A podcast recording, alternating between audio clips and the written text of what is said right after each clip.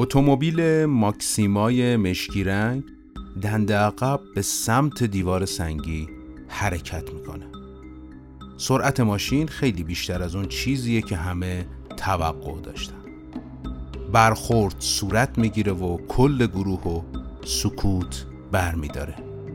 ماشین به شدت صدمه دیده و امکان حرکت نداره. عدم امکان حرکت این اتومبیل باعث میشه که روزهای آینده فیلمبرداری کنسل بشه. و کنسل شدن فیلمبرداری در این پروژه که منابع مالیش میلیمتری با میزان هزینه که دارن می‌کنن داره جلو میاد یعنی متزلزل شدن کل پروژه رخ دیوانه.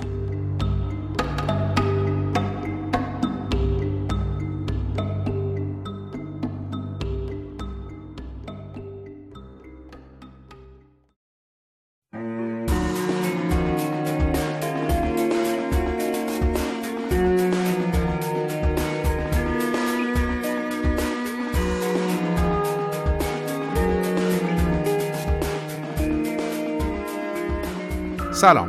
من سلمان خورشیدی هستم و شما رادیو سانسور رو گوش می‌دید. ما قصد داریم در هر قسمت از رادیو سانسور ماجراهای پشت صحنه تولید یکی از فیلم های تاثیرگذار سینمای ایران رو براتون تعریف کنیم این قسمت رخ دیوانه.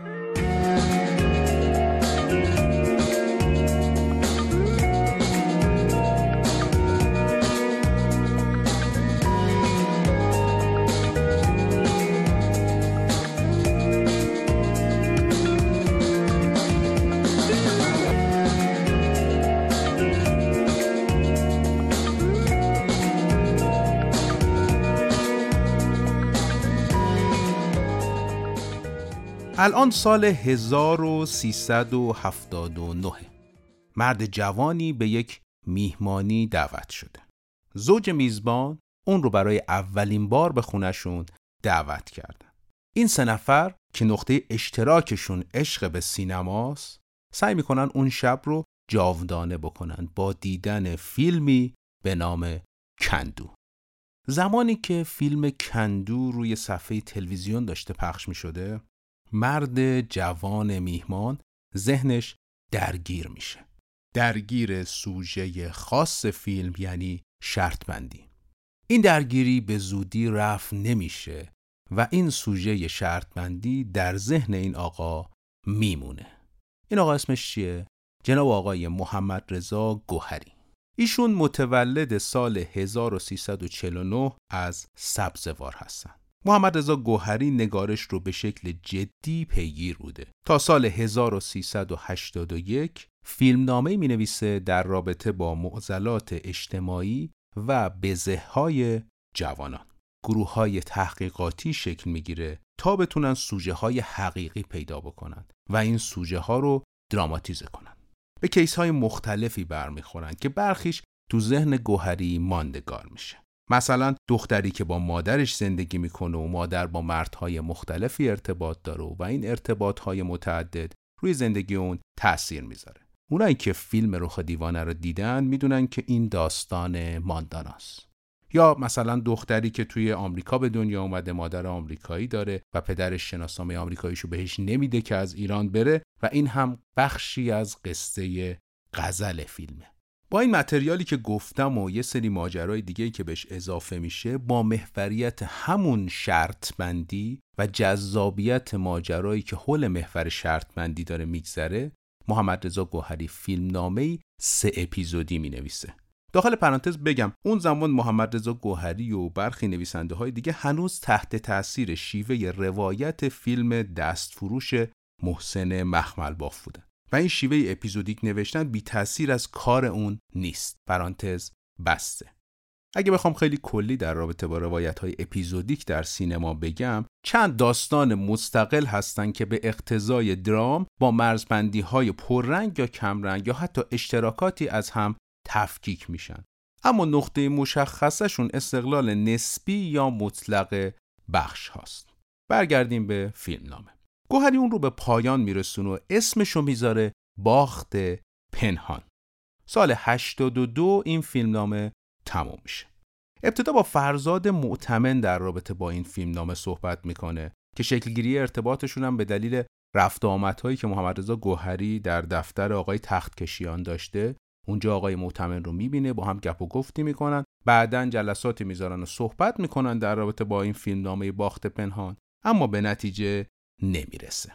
محمد رضا گوهری درگیر فیلمنامه های دیگه ای میشه مثل فرزند خاک یا خیلی دور خیلی نزدیک و یک تکنان و همجور داشته ادامه می‌داده. تا اینجا رو داشته باشین. حالا براتون بگم از آقای ابوالحسن داوودی.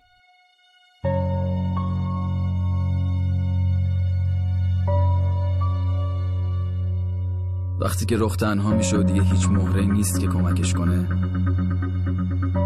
وقتی که همه امیدشو برای پیروزی از دست داده و خسته شده آخرین راه حل رو انتخاب می‌کنه. خودشو نابود می‌کنه تا بازی مساوی بشه. اینقدر از خونه به خونه دیگه میره تا بالاخره توی خونه بهش تیر خلاص می‌زنه. توی شطرنج به این وضعیت میگن رخ فداکار. یه اسم دیگه هم داره که من اون اسم بیشتر دوست دارم آقای داوودی متولد سال 34 از نیشابور هستند. اولین فیلم ایشون در مقام نویسنده پاییزان رسول صدر عاملیه. سینمای داوودی هموار اثرگذار و همچنین اثرپذیر از جابعه خودش بوده.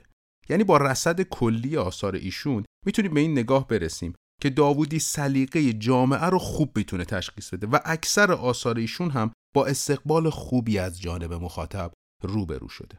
از آثارشون می‌تونیم به نان عشق موتور هزار هزار پا یا من زمین را دوست دارم اشاره بکنیم.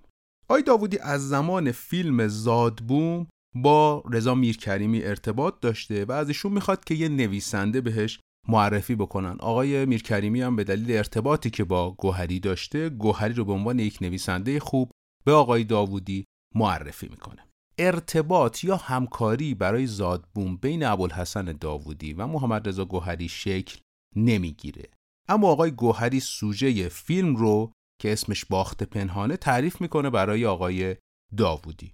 آقای داوودی پیشنهاد خارج شدن این فیلم از ساختار سه اپیزودی رو به محمد رضا گوهری میده. یعنی می‌خواد فیلمنامه یک ساختار واحد پیدا بکنه.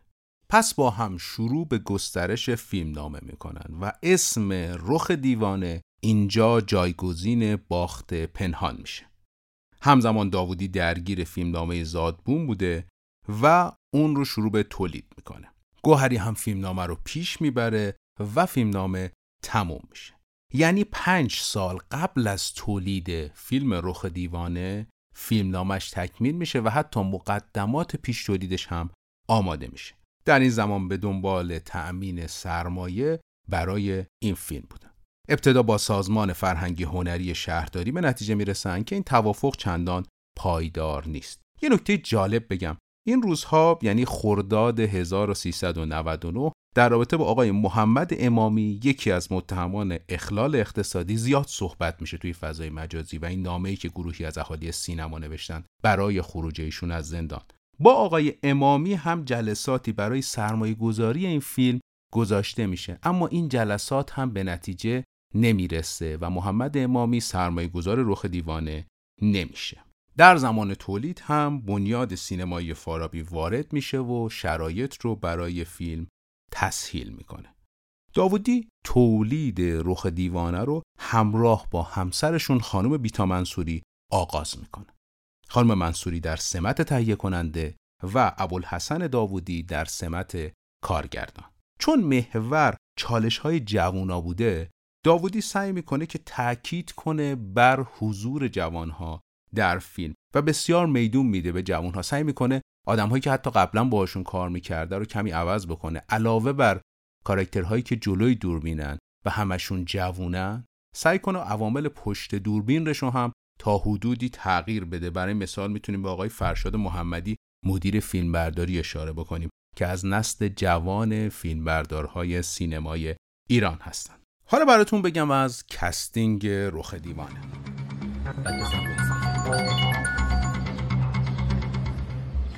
ببین گوشی دزدیدی. نوش جونه. اون موبایل خودش 7 میلیون میارزه. تو کیفم هرچی برداشتی واسه خوده. تو فقط سیم کارتو به ما پس بده. خانم مشتا بله. چرا تلفن رو جواب نمیدی خانم؟ اسم من از کجا می‌دونه الو. الو.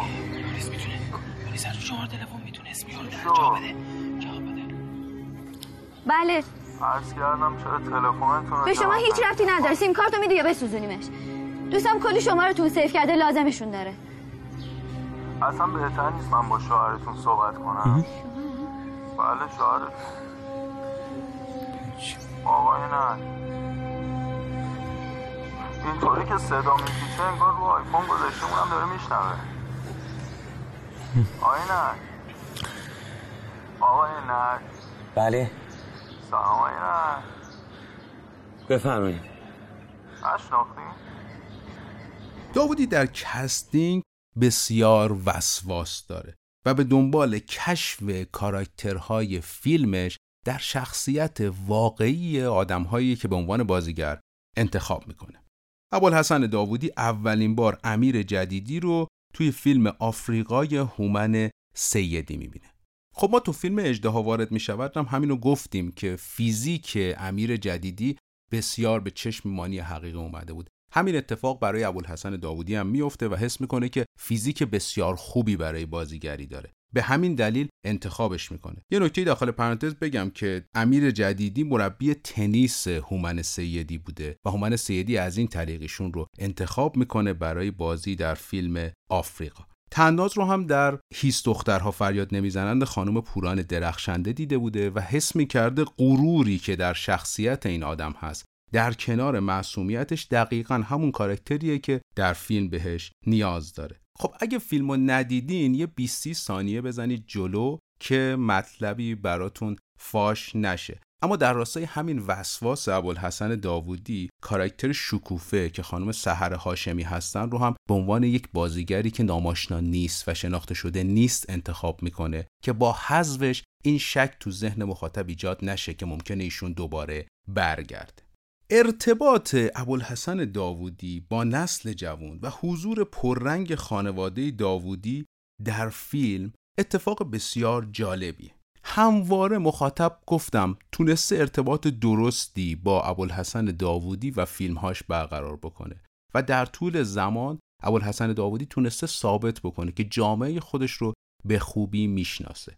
شاکله خانوادگی ابوالحسن داوودی هم آینه ای از همین اتفاقه. حمایت های خانم منصوری به عنوان همسر ابوالحسن داوودی و فراز پسر ایشون در تولید رخ دیوانه از اتفاقاتیه که به بهتر شدن رخ دیوانه بدون شک بسیار کمک کرده.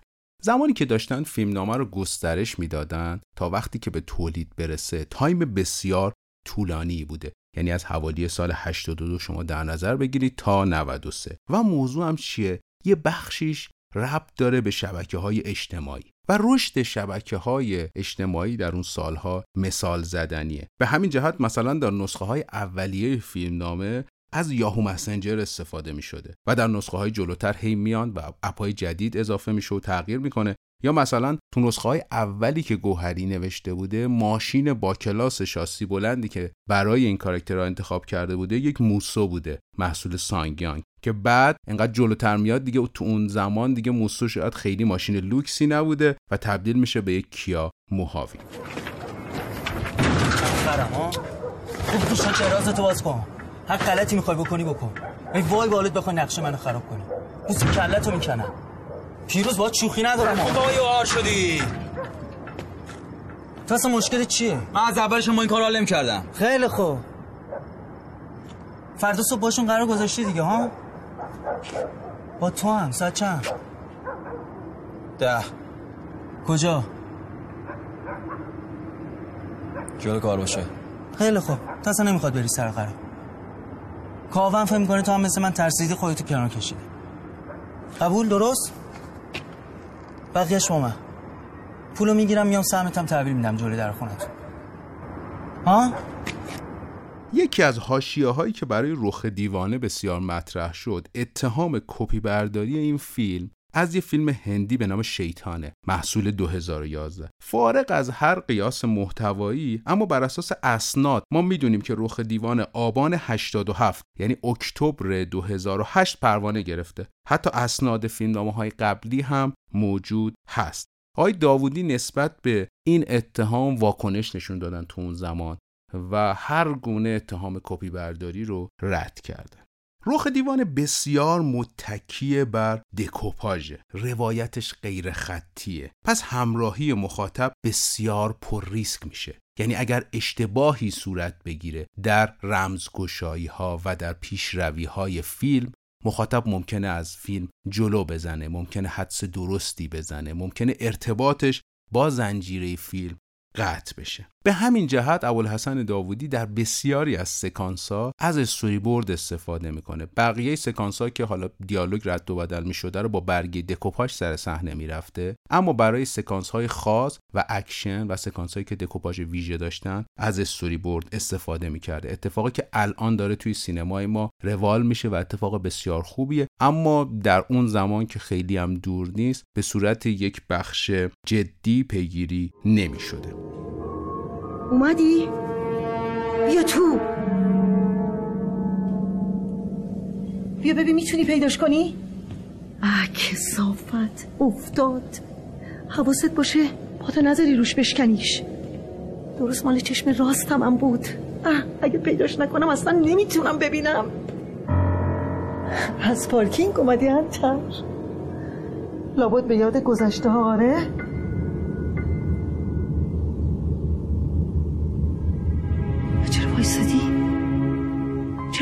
زده؟ تو کی هستی؟ داری منو میترسونی؟ در جریان تولید زمانی که گروه به منابع مالی نیاز پیدا می‌کنه و خب نیاز به مقداری پول داشتن برای اینکه بتونن تولید رو جلو ببرن ابوالحسن داوودی یه پژو 206 تیپ 3 دخترش رو هم میفروشه برای اینکه بتونن هزینه های تولید فیلم رو پیش ببرن. باز نقد می‌زنم به همون ارتباط خانوادگی که از ابوالحسن داوودی اشاره کردم و حمایتی که داره میشه دلقرص می‌کنه داوودی رو برای تولید فیلمی نسبتا پر ریسک. و حتی حضور فراز داوودی دستیار ابوالحسن داوودی و همچنین پسرشون صحنه تصادف ماشین با دیوار رو باید می‌گرفتن. ماشین دنده عقب با سرعت باید می اومده و خودشو به دیوار میکوبیده. سرعت بالاتر از اون چیزیه که همه پیش بینی می‌کنن و ماشین با شدت به دیوار برخورد می‌کنه. طوری که دیگه امکان حرکت نداشته. ابوالحسن داوودی یه نگاه به بیتا منصوری می‌کنه و بیتا منصوری یه نگاه به ابوالحسن داوودی. یه نفر باید به گروه بگه که چند روز کار تعطیله چون اتومبیل رو ندارد فراز داوودی همراه با گروهش همون زمان شروع می‌کنن و تا فردا صبح ماشین رو به حالتی در بیارن که بتونن سکانس های بعدی رو با ماشین بگیرن. و این اتفاقی بوده که گروه رو شگفت زده می‌کنه. همه فکر می‌کردن دیگه این ماشین رو نمی‌تونن ازش استفاده بکنن. امکان تأمین ماشین دیگه ای هم نبوده. به همین دلیل گروه تمام تلاش خودش رو می‌کنه برای اینکه ماشین رو برسونه و ماشین می‌رسه و ادامه کار رو می‌گیرن رخ دیوانه در جشنواره 33 فجر در دوازده بخش کاندید دریافت سیمرغ میشه که سهمش 5 تا سیمرغه بهترین فیلم از نگاه تماشاگران، بهترین صدا، بهترین جلوه های ویژه، بهترین کارگردانی و بهترین فیلم. در بخش فیلمنامه رقابت رو به دوران عاشقی آقای گوهری واگذار می‌کنه.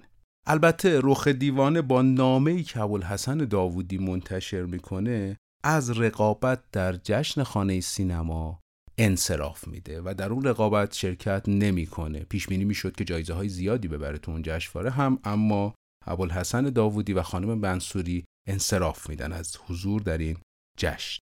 خب برای اینکه بیشتر بخوایم از رخ دیوانه بدونیم چه کسی بهتر از ابوالحسن داوودی؟ آی داوودی روی خط رادیو سانسور هستند تا با هم گپ و گفتی داشته باشیم. سلام آی داوودی خوش آمدید. سلام عرض می‌کنم به همه شنوندگانی که احتمالا الان صدای منو میشنوند. امیدوارم که با توضیحاتی یا بخشی از توضیحاتی که پخش میشه از من خیلی سرشون داد نیارم سپاسگزارم که دعوت ما رو قبول کردید آی داودی میشه یه مقداری برای ما در رابطه با اون نامه بگید اون نامه ای که در رابطه با انصراف حضور رخ دیوانه در جشن خانه سینما بود. واقعیتش شاید بیش از 90 درصد مسئله همونی بود که در اون متن اون نامه عنوان شده بود. یعنی من چون سالهای سال خودم در خانه سینما در موقعیت های مختلف و مسئولیت های مختلف و به خصوص حالا در هیئت مدیره و مسئولیت هیئت مدیره و مدیر عاملی حضور داشتم. این تصور برای من پیش اومد که خب من نباید تو یک موقعیتی حاضر شم که این موقعیت برد و باختش هر دوتا برای من به معنای برد محسوب نمی‌شد. یعنی اگر می بردم این برد خیلی دلچسب نبود. هر چیزی از در اون اتفاق می افتاد خیلی برام دلچسب نبود. چون احساس می کردم جای یه فیلمساز جوانتر رو پر کردم که شاید ممکنه برای اونها این توهم هم پیش بیاد که خب حالا این به دلیلش چه می‌دونم مسائل دیگه ای ممکنه این اتفاق افتاده باشه. و باختش هم برای من جذاب نبود. چرا؟ برای اینکه من خیلی با باخت در زندگیم خو کردم و بارها هم گفتم مهمترین درس های زندگیم رو از جاهایی که شکست خوردم گرفتم. مهمترین فیلم زندگی من همواره گفتم بارها فیلم بوی خوش زندگی بوده که بدترین فیلم من بوده. چه به لحاظ شکل حالا سرنوشتی که بهش دچار شد و اون اتفاقاتی که برای درش در گیشه افتاد که به کلی ما رو در اون فیلم در واقع کاملا ورشکست کرد. اما بیشترین درس رو به من داده. بنابراین خیلی نگران شکست از این زاویه به هیچ عنوان نبودم.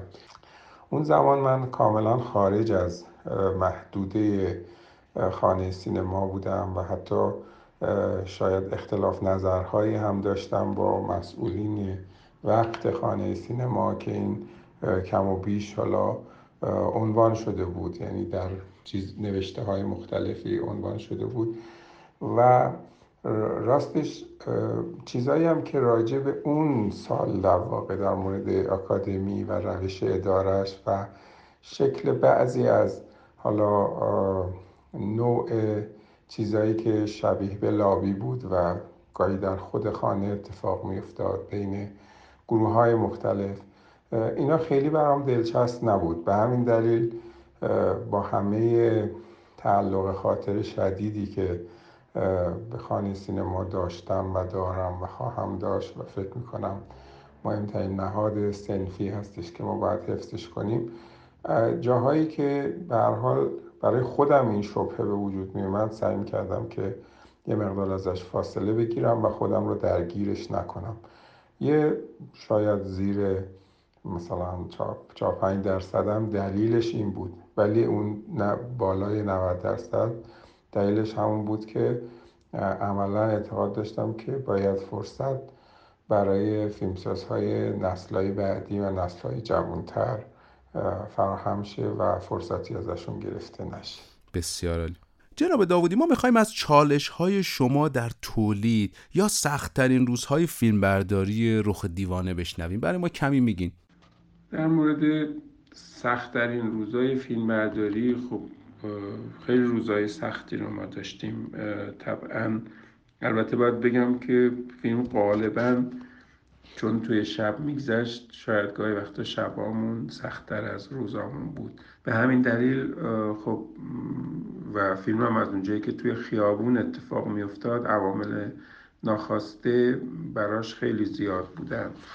و به همین دلیل واقعا من نمی‌تونم روز خاصی رو در نظر بگیرم. میشه گفت ما خیلی کم اتفاق افتاد. شاید اگه عکسش رو بخوام بگم خیلی کم اتفاق افتاد که ما بتونیم مثلا صحنه های نرمال عادی رو داشته باشیم که معمولا این صحنه ها صحنه‌هایی بودش که تو خونه ها و توی گفتگوهای روابط آدم ها میگذشت که تو اونجا خب من یه نفسی میکشیدم و یه آرامش چند روزه ای داشتم. اما بعد موقعی که به خیابون میومدیم و اون صحنه های ماشینی رو می‌گرفتیم. بسیار به لحاظ اون موقعیتی که ماشین داشت چون ماشین کاملا همه چیز روی اون ماشین سوار شده بود و کنارش کفی های مختلف جلو عقب کناره ها همه ساخته شده بود برای اینکه بتونیم نماهای مختلف رو در حرکت بگیریم. معمولا برای یک فیلم حرفه‌ای حالا اون چیزی که در جاهایی که سینماشون دارای صنعت سینما هستن مثلا مثل هالیوود یا حتی بالیوود اتفاق میفته اینا از چندین ماشین مختلف کار, کار می‌گیرن. مثلا در حالا فیلم قبلی جیمز باند صحنه ای رو که با یک تعقیب و گریز با یه لند روور داره از 16 تا لند روور مختلف استفاده کردن که هر کدوم در یه مقطعی برش خورده بود و می‌تونست نماها رو یکی نصف نداشت از روبرو یکی نصف از بغل یکی جای راننده یکی و با هر کدوم از اینها یک نما رو در واقع می‌گرفتن. اما ما یه ماشین اجاره ای داشتیم که در این حالی که باید کمترین خسارتی بهش وارد نمی کردیم به لحاظ مسئله این بودجه ای که بود باید همه این نماهای مختلف و کار مختلف رو توی همون ماشین انجام می‌دادیم که طبعا خب این کار خیلی پیچیده و سخت می‌کرد و شبم که بود خب این اضافه تر می‌شد. به خصوص اینکه و مهمترین چیز این بود که من همیشه نگرانی داشتم از رانندگی این ماشین که به شدت سخت بود چون اندازه ماشین از یک مینیبوس هم بزرگتر شده بود با اون امکاناتی که روش کار گذاشته بودن. و خب رانندگی این توی خیابون به شدت سخت و خطرناک بود. و هر دفعه که یک نما رو می من واقعا یک نفس راحت میکشیدم که این نما هم تموم شده و اتفاقی نیفتاد عجب. جناب داودی سپاسگزارم که وقتتون رو در اختیار ما گذاشتین و میهمان رادیو سانسور بودین. به حال بخشی از داستانهای گفتنی مربوط به رخ دیوانه بود که گفتم و امیدوارم که براتون جذاب بوده باشه. خدا نگهدار.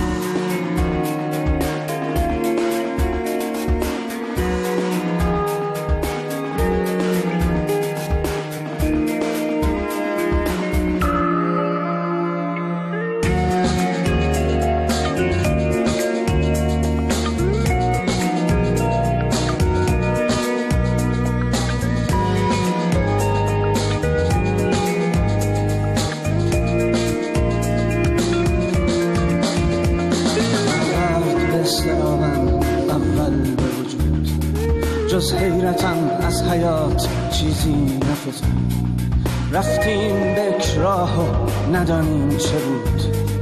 زین آمدن و رفتن و بودن نسود گر بر فلکم دست بودی چون یزدان برداشتمی من این فلک را زمیان از نو فلک دگر چنان ساختمی کازاده به کام دل رسیدی. باز شدن چشمان آغاز شدن غم ها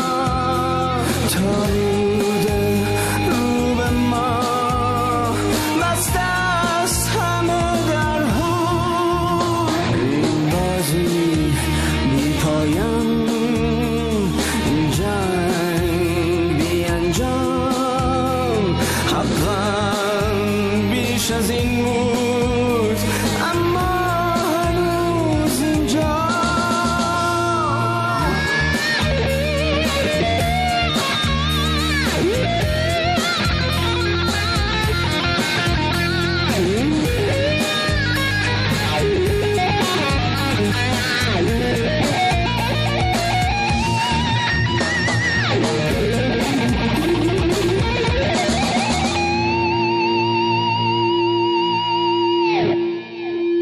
دیوانه در دوازده اسفند 1393 اکران میشه. فروش فیلم در حدود 3 میلیارد و 900 بوده و خب فروش قابل توجهیه. ببینید این فیلم از اسفند تا فروردین روی پرده بوده. بخشی از فروشش در فروش سال 93 و بخشی از فروشش در سال 1394 رخ دیوانه لذت تنیده شدن توان کارگردانیه با پشتوانه یک فیلمنامه مطمئن. اثری که می‌تونه ذهن مخاطب رو به چالش بکشه. خودش رو به مخاطب نزدیک بکنه و خاطره خوشی رو از اتفاق در ذهن مخاطب ثبت بکنه. این هم ماجراهای فیلم رخ دیوانه.